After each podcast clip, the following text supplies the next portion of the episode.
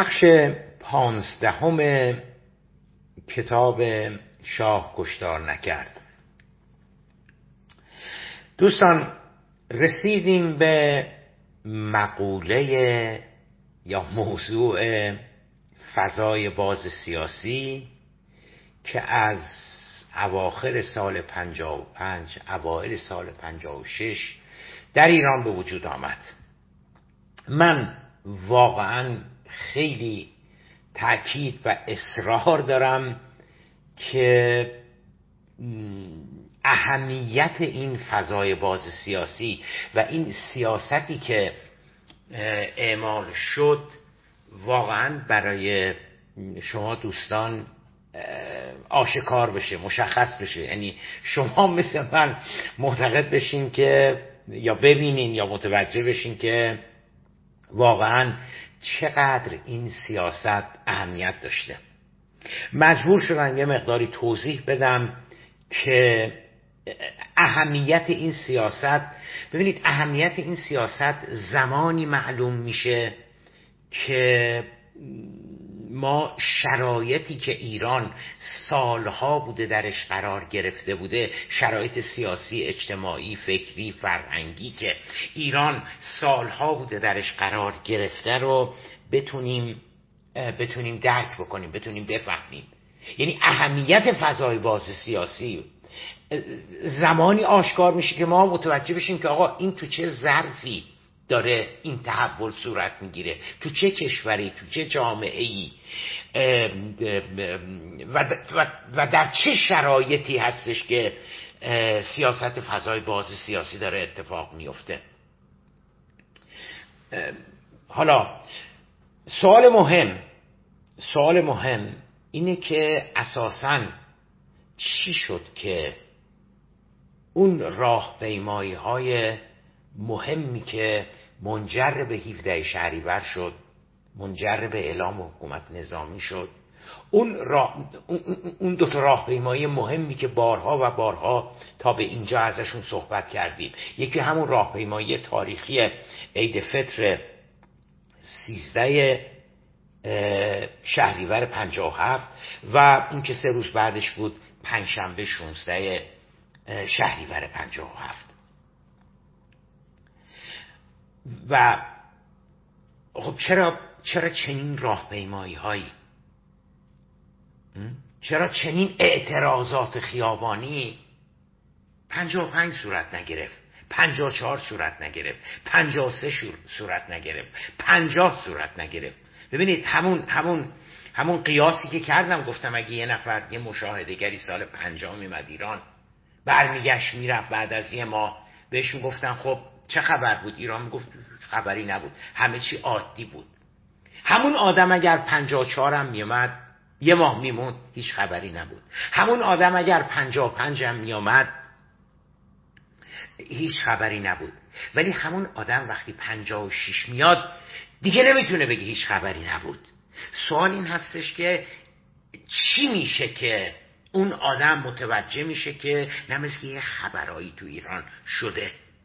این چی میشه؟ ما یا میتونیم بریم سراغ تئوریای دایجان ناپلونی و شهر فرنگ و پادشاه جنا، و یا میتونیم بریم دنبال تئوریای کلان جامعه شناختی و که توسعه اینجوری بود و مدرنایزیشن اینجوری شد و... ولی من ساده تر بهش نگاه کردم، چون در جوامعی که در این جوامع حکومت‌های اقتدارگرا، حکومت‌های دیکتاتوری، نظام‌های استبدادی حاکم هستند، این که شخص حاکم چی فکر کنه، چه تصمیم گیری برسه، اون تعیین کننده و سرنوشت سازه. ما میتونیم کلی بیاییم بررسی بکنیم، نظریات تاریخی بدیم، نظریات اقتصادی بدیم، نظریات جامعه شناختی بدیم که چرا روسیه به اوکراین حمله کرد. میشه خیلی تئوریا داد و میدن که مناسبات بین المللی اینجوری شده بود اینا و قصه هازا، ولی یه چیز دیگه هم وجود داره که در مغز در سلول‌های خاکستری آقای ولادیمیر پوتین چی می‌گذشت که این تصمیم رو گرفت. ما میتونیم انواع و اقسام نظریه پردازی بکنیم که اقتصاد منطقه چجوری شده بود، انرژی چجوری شده بود، شرق و غرب چجوری شده بودن، خاورمیانه چه شده بود که عراق به کویت حمله کرد سال 1369. ولی میشه به صدام حسین هم نگاه کرد که چی در مخیله صدام حسین میگذشت، چون در نظام‌های اقتدارگرا این که در رأس نظام چه تفکری هست، چه نگاهی هست، رأس نظام چی داره میبینه، به نظر من خیلی مهم و سرنوشت سازه. بنابراین چی شد که معترضین تونستند صدها هزار نفر بیان تو خیابونا و اینکه بهشون اجازه داده شد؟ خب چرا بهشون اجازه داده شد؟ چرا 50 اجازه داده نشد؟ چرا 52 اجازه داده نشد؟ چرا 45 اجازه داده نشد؟ و من معتقدم این اجازه‌ای که 56 داده شد، فضای باز سیاسی، اگر در 50350 هم داده شده بود، همون راهپیمایی تاریخی عید فطر 1350 اتفاق میافتاد، 1353 اتفاق میافتاد، 1355 اتفاق میافتاد.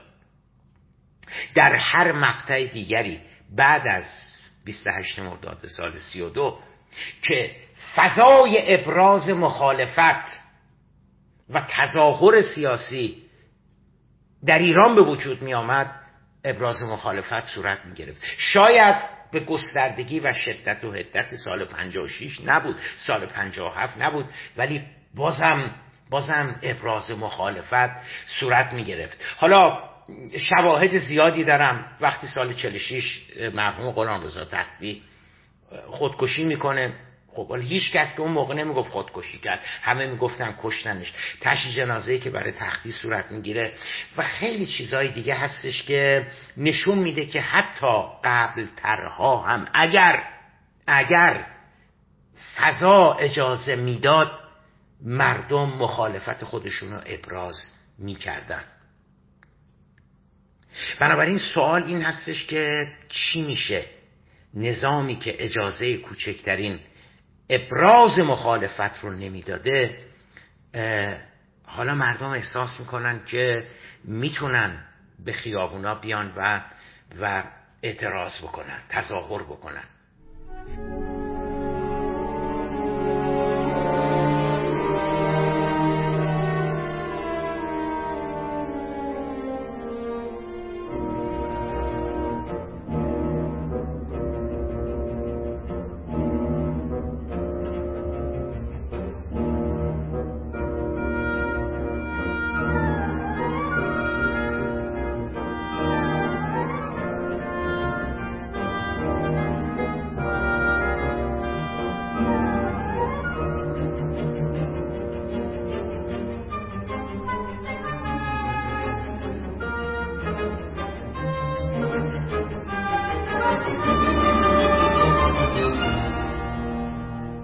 شاید برای برخی از کسانی که حالا دارن میشنون یا دارن کتابو میخونن مقایسه جالبی نباشه. قبول دارم تفاوت‌های خیلی زیادی وجود داره، اما فرض بگیریم که الان که فروردین 1401 هست، مردم احساس کنن که اگه بیان تو خیابون تظاهرات بکنن، اعتراض بکنن، کسی خیلی بهشون کاری نداره. میدونین واکنش خیلی شداد و غلازی از سوی نظام اسلامی علیهشون صورت نمیگیره. خب دیگه بیشتر از این من نمیتونم توضیح بدم در خصوص اهمیت فضای باز سیاسی در سال 56. اون وقت جالبه که علی‌رغم اهمیتی که اعمال سیاست فضای باز سیاسی داشته، اصلا بهش اشاره نمیشه توی تحلیل به وجود آمدن انقلاب و یا یا سرنگونی رژیم شاه. نظام جمهوری اسلامی از یا اپوزیسیون از نقاط عطف مختلفی و متعددی یاد میکنن، از جمله 15 خرداد میگن آقا این نهضت از 15 خرداد سال 42 شروع شد، یا میگن از شهادت دکتر علی شریعتی در اردیبهشت 56 شروع شد، یا میگن از شهادت حاج آقا مصطفی فرزند ارشد امام در آبان 56 شروع شد، یا میگن نامه‌ای که احمد رشیدی مطلق وجود نداشته ولی یک به اصطلاح یادداشتی بوده، مقاله‌ای بوده که در روزنامه اطلاعات در دیماه 56 منتشر میشه تحت عنوان ارتجاع سرخ و سیاه.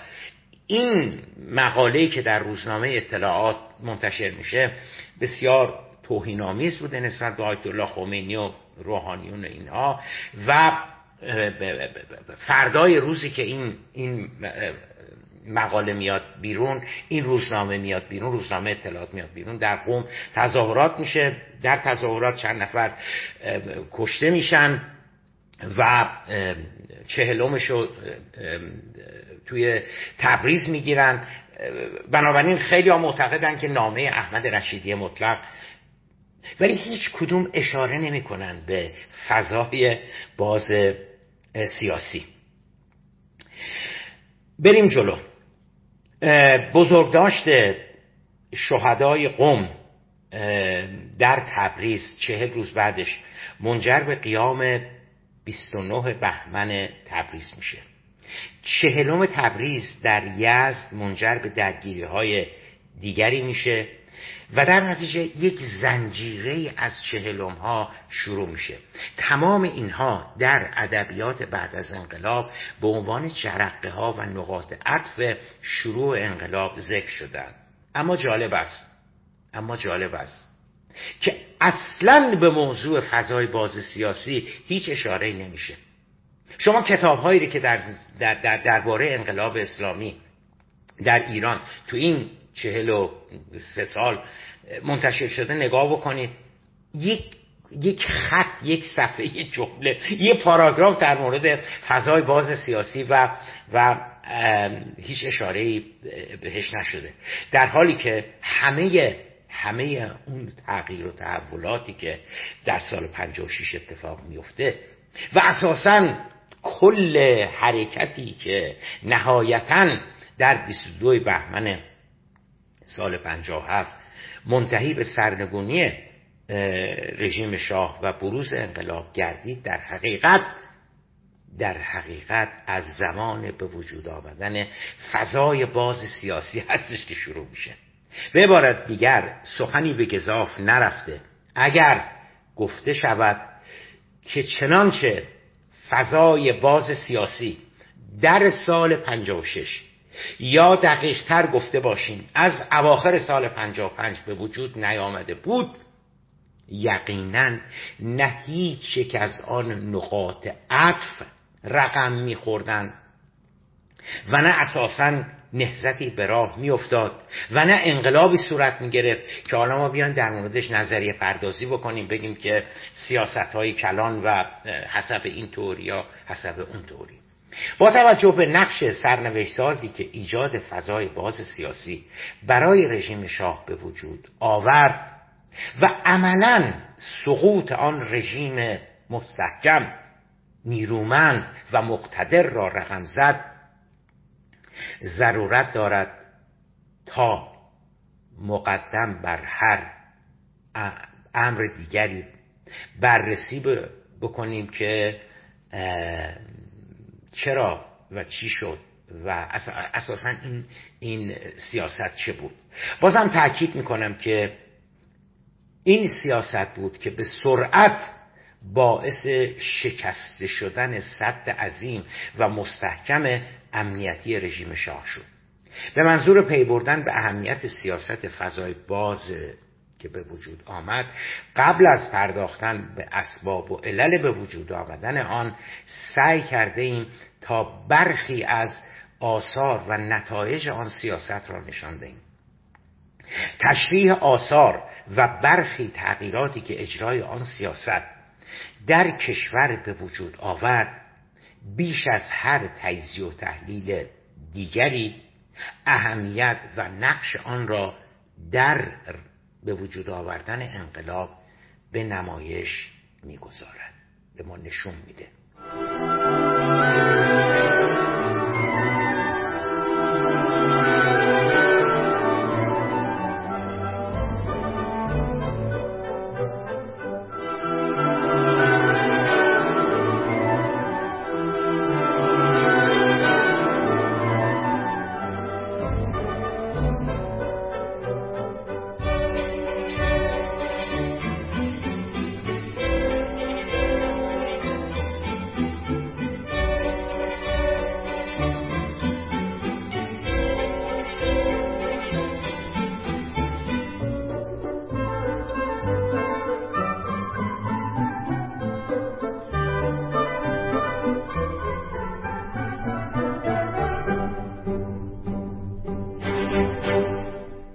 یکی از مهمترین حوزه هایی که فضای باز سیاسی در نتیجه فضای باز سیاسی به شدت روش تأثیر گذاشت تغییراتی بود که در وضعیت زندانیان سیاسی کشور و نحوه رفتار با آنها رخ داد. یعنی چی؟ یعنی دارم برای شما تشریح میکنم که این فضای باز سیاسی که من اینقدر روش تأکید می‌ورزم و اصرار میکنم میگم این بود که باعث به وجود آمدن انقلاب و سقوط شاه شد. خب این سیاست فضای باز چه تغییر و تحولاتی آقای زیباکلام به وجود آورده که اینقدر داری تکرار میکنی و اینقدر داری اصرار می‌ورزی که این باعث انقلاب شد؟ دارم خدمتتون عرض میکنم که یکی از جنبه‌های، یکی از جهات، یکی از آثار، یکی از تأثیر و تأثیرات سیاست فضای باز سیاسی بر روی وضعیت زندانیان سیاسی بود. در حقیقت تغییراتی که فضای باز سیاسی در وضعیت زندانیان سیاسی در ایران به وجود آورد را باید به مثابه زلزله‌ای تعبیر کرد که زندانها و بازداشتگاه‌های محل نگهداری آنان را تکان داد. تعداد زندانیان سیاسی همانطور که پیشتر اشاره داشتیم با به راه افتادن مبارزه مسلحانه از اواخر دهه 40 به سرعت رو به افزایش گذارده بود. قبلا خدمتتون عرض کردم که چون اینا مهمه، ببخشید که من اینا رو هی تکرار میکنم، نفهمیدن اینها باعث شده که ما نتونستیم بعد از 43 سال بفهمیم که آقا چی شد توی این مملکت این انقلاب اتفاق افتاد. هی داریم اینو اونو نفرین ناله میکنیم انشالله به تیر غیب گرفتار بشین، انشالله عزیزاتون جلوتون پرپر بزنن که انقلاب کردین ما رو بدبخت کردین اینا، ولی نمیخوایم بفهمیم که بابا جون چی شد که این انقلاب صورت گرفت.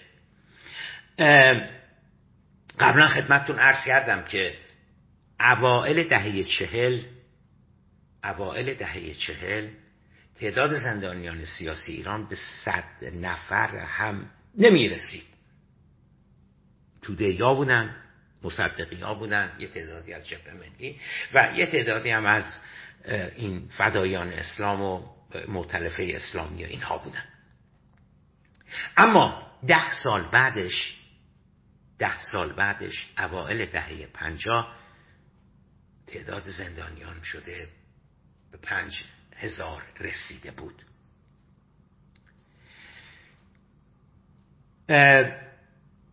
به علاوه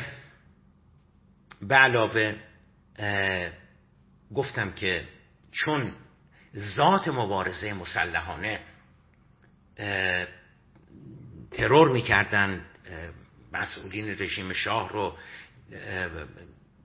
نظامیاشون رو نمیدونم و غیره، یا حمله به بانک میکردن و بانک رو مصادره میکردن یا اقدامات دیگری می‌کردند، ذات مبارزه مسلحانه وادار کرده بود این تشکیلات امنیتی رو که اونام برای گرفتن اقرار، برای گرفتن اطلاعات از کسانی که وارد مبارزه مسلحانه شده بودند، یعنی دو سازمان اصلی چریک‌های فدایی خلق و مجاهدین، از همون بدو دستگیری این متهمین سیاسی اینا رو شکنجه بکنن که شما با کی هستین، با کی بودین، برای گرفتن اطلاعات فرصت رو از دست ندن.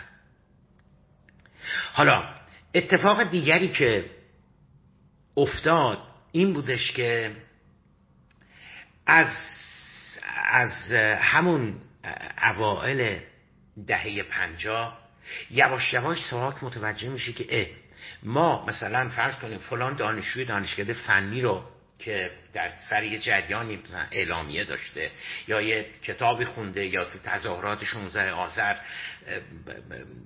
دانشکده فنی رو عملا تعطیل کرده، کلاس‌ها رو، این دانشجو خیلی مهم بوده توی تعطیلی کلاس‌ها و توی اعتصابات دانشجویی اینا در مثلا سال 49 در سال 48. حالا اینو گرفتن 6 ماه یه سال مثلا زندان بوده. منتها این وقتی که سال 50 سال 51 سال 52 این بعد از 6 ماه، بعد از یه سال، بعد از 2 سال که از زندان آزاد میشد، ساواک یواش یواش متوجه شدش که اینا خیلی هاشون غیب میشن، محو میشن، ناپدید میشن. یعنی چی؟ یعنی این که میپیوستن به سازمان های چریکی، دیگه هیچ ردی ازشون نبود. یعنی ساواک حالا داره متوجه میشه که این زندان اوین، این زندان قصر، این که با بیژن جزنی، با این یکی، با اون یکی، با اینا هم سلول میشن، هم بند میشن، اینا آموزش سیاسی میبینن و اگر که قبلا فقط اعتراض داشتن به رژیم شاه، حالا عملا اسلحه به دستشون گرفتن و میخوان علیهش مبارزه بکنن. یعنی حالا حاضرن جان خودشونو فدای مبارزه علیه رژیم شاه بکنن. بنابراین بعد از اینکه متوجه شدن که یه همچی پدیده‌ای داره اتفاق میفته، 2 تا کار کردن. یکی اینکه اومدن مدت محکومیت‌ها رو افزایش دادن. دیگه اصلا 6 ماه و یه سال و اینا نبود، کمترین محکومیت‌ها شده بود 3 سال. یعنی شما اگه اعلامیه هم داشتی، یه مثلا چه میدونم یه جزوه‌ای رو خونده بودی مال این گروه‌های مسلحانه بود و اینها، 3 سال دیگه کمترین مدت محکومیت بود. افزایش زمان محکومیت واکنشی بودش که ساواک در قبال جدی تر شدن مبارزه علیه رژیم شاه نشون داد. کار دیگری که کرد، خب حالا یه سری بودن که اینا سال 50 رفته بودن مثلا 2 سال محکوم شده بودن، 51 رفته بودن 2 سال محکوم شده بودن. ساواک اومد چیکار کرد؟ حالا اینا الان 53 شده باید آزاد بشن. ساواک از اواسط سال 1353 دیگه اجازه نداد که هیچ محکوم سیاسی، هیچ زندانی سیاسی که مدت محکومیتش تموم شده از زندان آزاد بشه. یعنی بنده سال 50 سال 51 دستگیر شده بودم، 1 سال محکومیت پیدا کرده بودم، 2 سال محکومیت پیدا کرده بودم، باید مثلا اواخر 52 اواسط 53 بعد از زندان آزاد می شدم، دیگه آزاد نمی کردن و اتهام به جرم اقدام علیه امنیت کشور قرار صادر می کردن و با اینکه مدت محکومیت شما تمام شده بود، مجدداً یک قرار جدید صادر می‌کردن و شما رو نگه می‌داشتن. توی اوین یک بندی یه جایی رو به اختصاص داده بودن برای این دست زندانیا. توی زندان چیزایی که زیاد می آمد، چون مثلا فرض کنیم پرتغال توزیع می شد، نمیدونم چیزایی که به عدد بود، به تعداد بود، مثلا هر کسی یه نصف سیب بهش می رسید، هر کسی یه دونه خیار بهش می رسید، هر کسی مثلا یه دونه تخم مرغ. حالا بعضی وقتا می شد که یه سری چیزا زیاد می آمد، به همه 300 نفر و 400 نفری که تو اون بند بودن، تو اون قسمت بودن، به همشون تخم مرغاشون رو داده بودن، مثلا 10 تا تخم مرغ زیاد می آمد.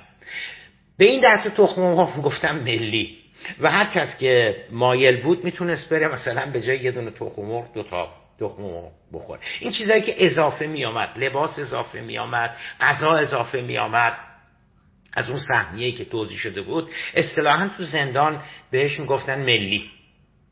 یعنی دیگه افراد دیگه میتونن بیان از اینا استفاده بکنن. به این زندانیا میگفتن ملی کش، چون مدت محکومیتشون 2 سالشون، 3 سالشون، 4 سالشون تموم شده بود، بعد آزاد میشدن. و این زندانیا توی اون قسمت، توی اون بندی که توی اوین بود، خب میتونید حدس بزنید که اینا منظما تعدادشون داره زیادتر میشه دیگه، چون تعداد کسانی که مدت محکومیتشون تموم شده بعد آزاد بشن هی داره زیادتر میشه. بنابراین اوج آمار زندانیان سیاسی در سال 55 بود، قبل از اینکه فضای باز سیاسی به وجود بیاد، که تعدادشون به حدود 5000 نفر میرسید. البته زندانیان سیاسی عمدتاً تو زندان قصر بودن، یک تعداد خیلی کمی قزل حصار بودن و یک تعدادی هم در اوین بودن. توی اوین بیشتر سران و اون مهره‌های اصلی رو نگهداری میکردن، مثلا حالا کسی که مثلا ابد داشت، کسی که 15 سال داشت، از رهبران سازمان مجاهدین بود، از رهبران چریک‌های فدایی خلق بود، اینا رو اوین نگه می‌داشتن. اوین تفاوتش با زندان قصر این بودش که در زندان قصر زندانیان سیاسی هفته‌ای 2 بار ملاقات داشتن، خانواده هاشون می‌آمدن از پشت میله ملاقات میکردن، براشون میوه میآوردن، براشون لباس میآوردن و بعدا میدیدیم بستگانمون اینو. توی اوین ملاقات روتین اصلا وجود نداشت، یعنی آدمی بودش که 6 ماه بود تو اوین بود، 1 سال بود تو اوین بود، 2 سال بود تو اوین بود، ولی با خانواده‌اش ملاقات نکرده بود، ساواک اجازه نده بود مثلا خانواده‌اش بیان به ملاقاتش و اینها. ملاقات بود، اتفاق میافتاد توی اوین، ولی یه چیز روتین نبود. عرض کردم بودن، کم نبودن زندانیان سیاسی توی اوین که اینا ماها بودش که با بستگانشون ملاقات نکرده بودن. خب پس یه سری که زندانی سیاسی هستن، یه سری هم زندانیانی که مدت محکومیتشون تموم شده، 53 تموم شده، 54 تموم شده، 55 تموم شده و دستورالعمل جدید ساواک اینا رو آزاد نمی کنن. حالا اتفاقی که افتاد، آزادی زندانیان سیاسی بود. ببینید که میگم اهمیت این فضای باز سیاسی از اینجا هستش که داره شروع میشه. برای اینکه در سال 54، در سال 55 تا اواسط سال 55 زندانی سیاسی که مدت محکومیتش تموم شده بود رو هم آزاد نمی کردن. اما از اواخر سال 55 و سال 56 گر دارن زندانیان سیاسی رو آزاد میکنن. شکنجه متوقف شده، وضعیت ملاقات ها خیلی بهتر شده، حتی تو اوین هم تعداد ملاقات ها خیلی زیادتر شده و میرسیم به مهمترین تغییر و تحولی که در رابطه با زندانیان سیاسی به وجود می آید آمد در نتیجه فضای باز سیاسی.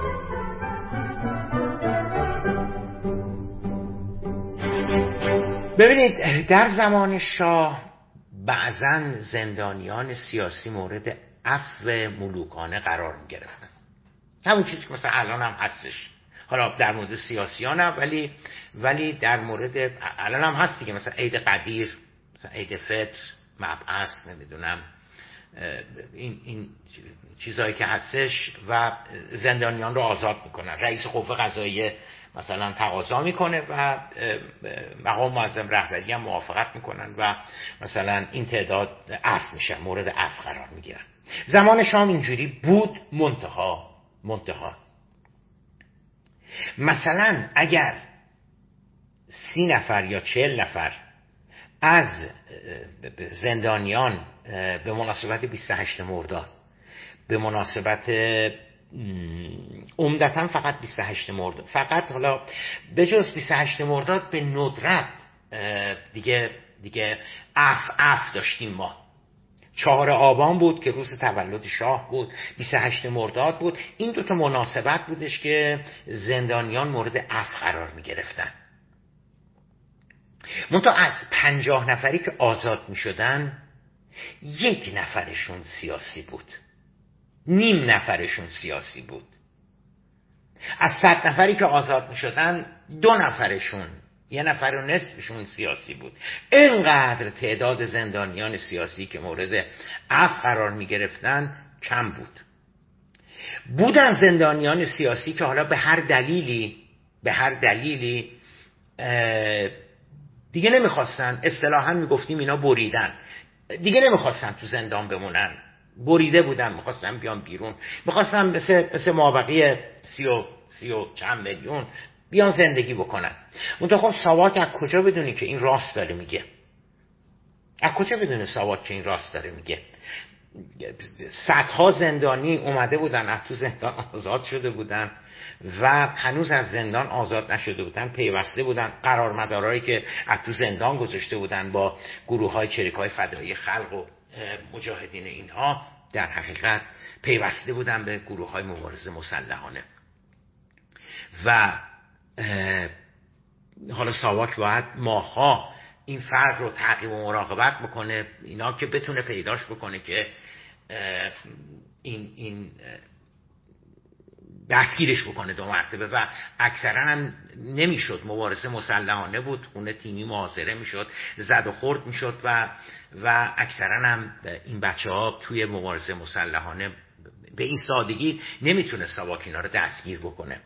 خب حالا اون وقت بیاد اینا رو مورد عفو ملوکانه قرار بده، اصلا و ابدا ساواک این کارو نمیکرد. بنابراین به ندرت زندانی سیاسی مورد عفو قرار میگرفت، مگر اینکه ساواک 99.5%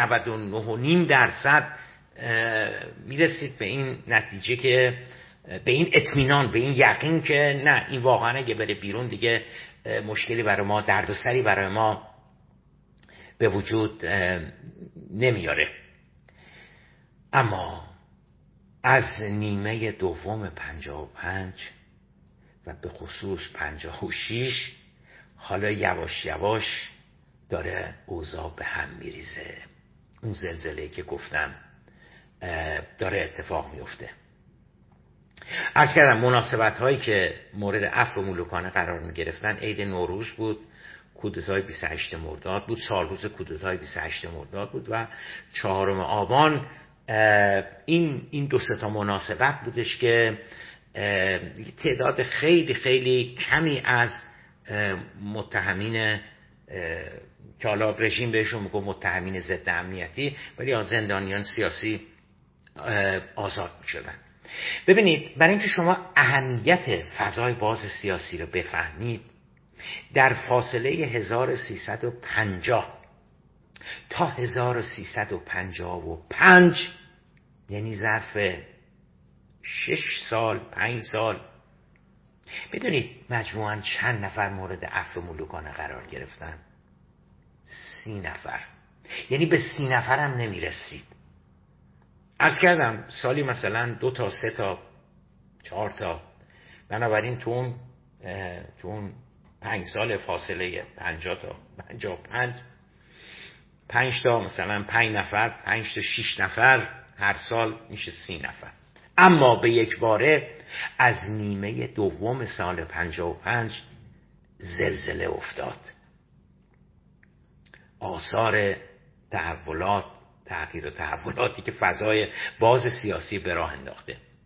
در 14 بهمن و به مناسبت سال روز رفع خطر از اعلیحضرت 66 زندانی سیاسی یک جا آزاد شدن. ببینید 66 زندانی سیاسی یعنی 2 برابر تمام زندانیان سیاسی که از 50 تا 55 آزاد شده بودن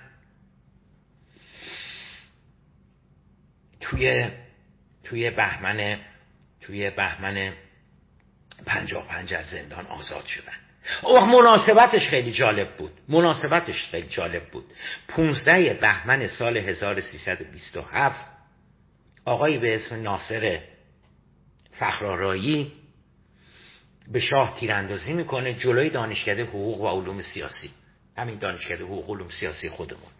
شاه آمده بود اون روز 15 بهمن سال 1327 اعلیحضرت اومده بود دانشکده حقوق علوم سیاسی برای حالا تشویق فارغ التحصیلان یا به دلایل دیگری آمده به هوای مناسبت از این مناسبت‌های به اصطلاح حکومتی و اینها آمده بود به دانشگاه تهران جلوی پله‌های دانشکده حقوق و علوم سیاسی.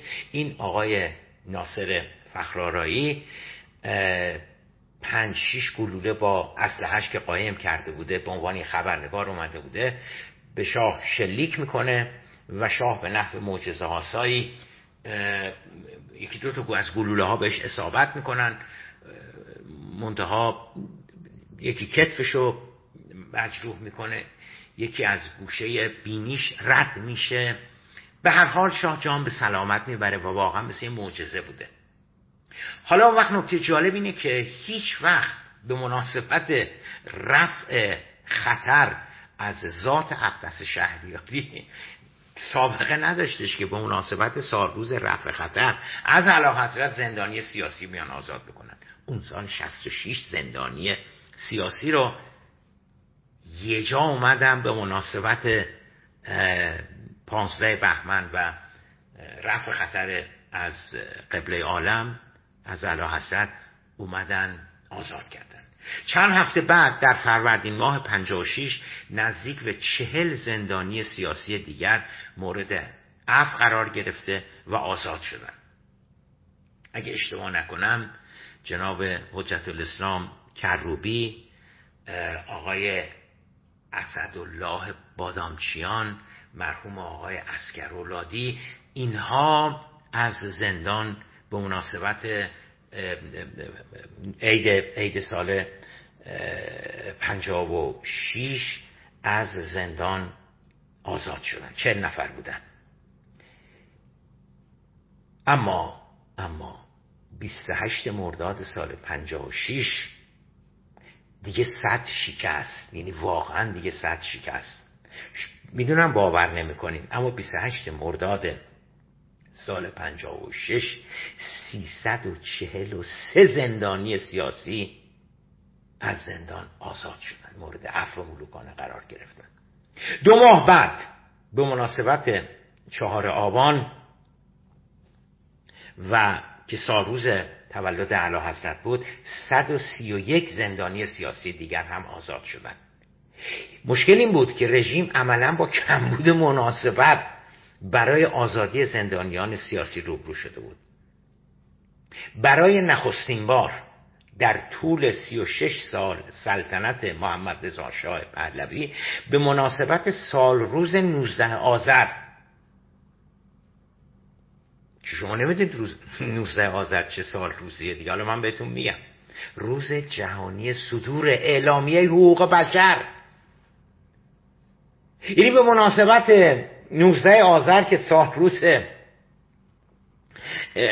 صدور اعلامیه جهانی حقوق بشر هستش زندانی سیاسی در ایران آزاد شد. روز 3 اسفند سالروز کودتای معروف رضاخان و سید ضیا، همون که این همه در موردش دعوا مرافعه شده سر کتاب رضا شاه که نظام میگه که انگلیس ها طراحی کردن، من میگم روح انگلیسی هم خبر نداشت از آن کودتا. به مناسبت 3 اسفند که سالروز کودتای 1299 بوده و 24 اسفند که سالروز تولد رضا شاه بود، هم مجموعاً قریب به 100 زندانی سیاسی دیگر آزاد شدند.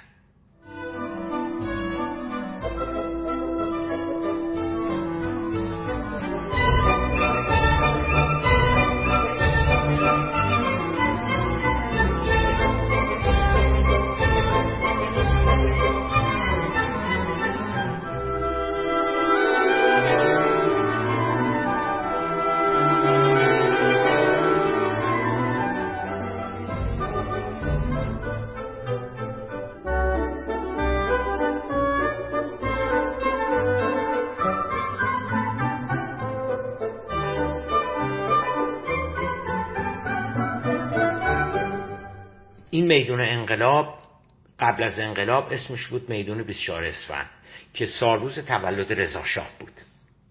یعنی ببینید دارن میگردن سالروز پیدا بکنن اعلامیه 19 آذر که حقوق بشر امضا شده. 24 اسفند تولد رضا شاه است، 3 اسفند سالروز کودتاست، 5 بهمن نمیدونم یه چیز دیگه است، مثلا ولیعهد آمده به دنیا. دارن میگردن این مناسبت‌ها رو پیدا بکنن و گر رو گر دارن زندانیان سیاسی رو آزاد میکنن. ببینید من بازم باید تکرار بکنم، بازم من مجبورم اینا رو تکرار بکنم که اینقدر نرین شما به دنبال شهر فرنگ و پادشاه جنا و اینها. در چه شرایطی اینا دارن آزاد میشن؟ یعنی سال 56 و علی رغم همه اما و اگرها مجموعاً نزدیک به 600 زندانی سیاسی به علاوه تمام زندانیان ملیکشا که مدت محکومیتشون تمام شده بود ولی قرار جدید براشون صادر شده بود و نزدیک به 1000 نفر می شدن، جملگی از زندان اوین و زندان قصر آزاد شدن.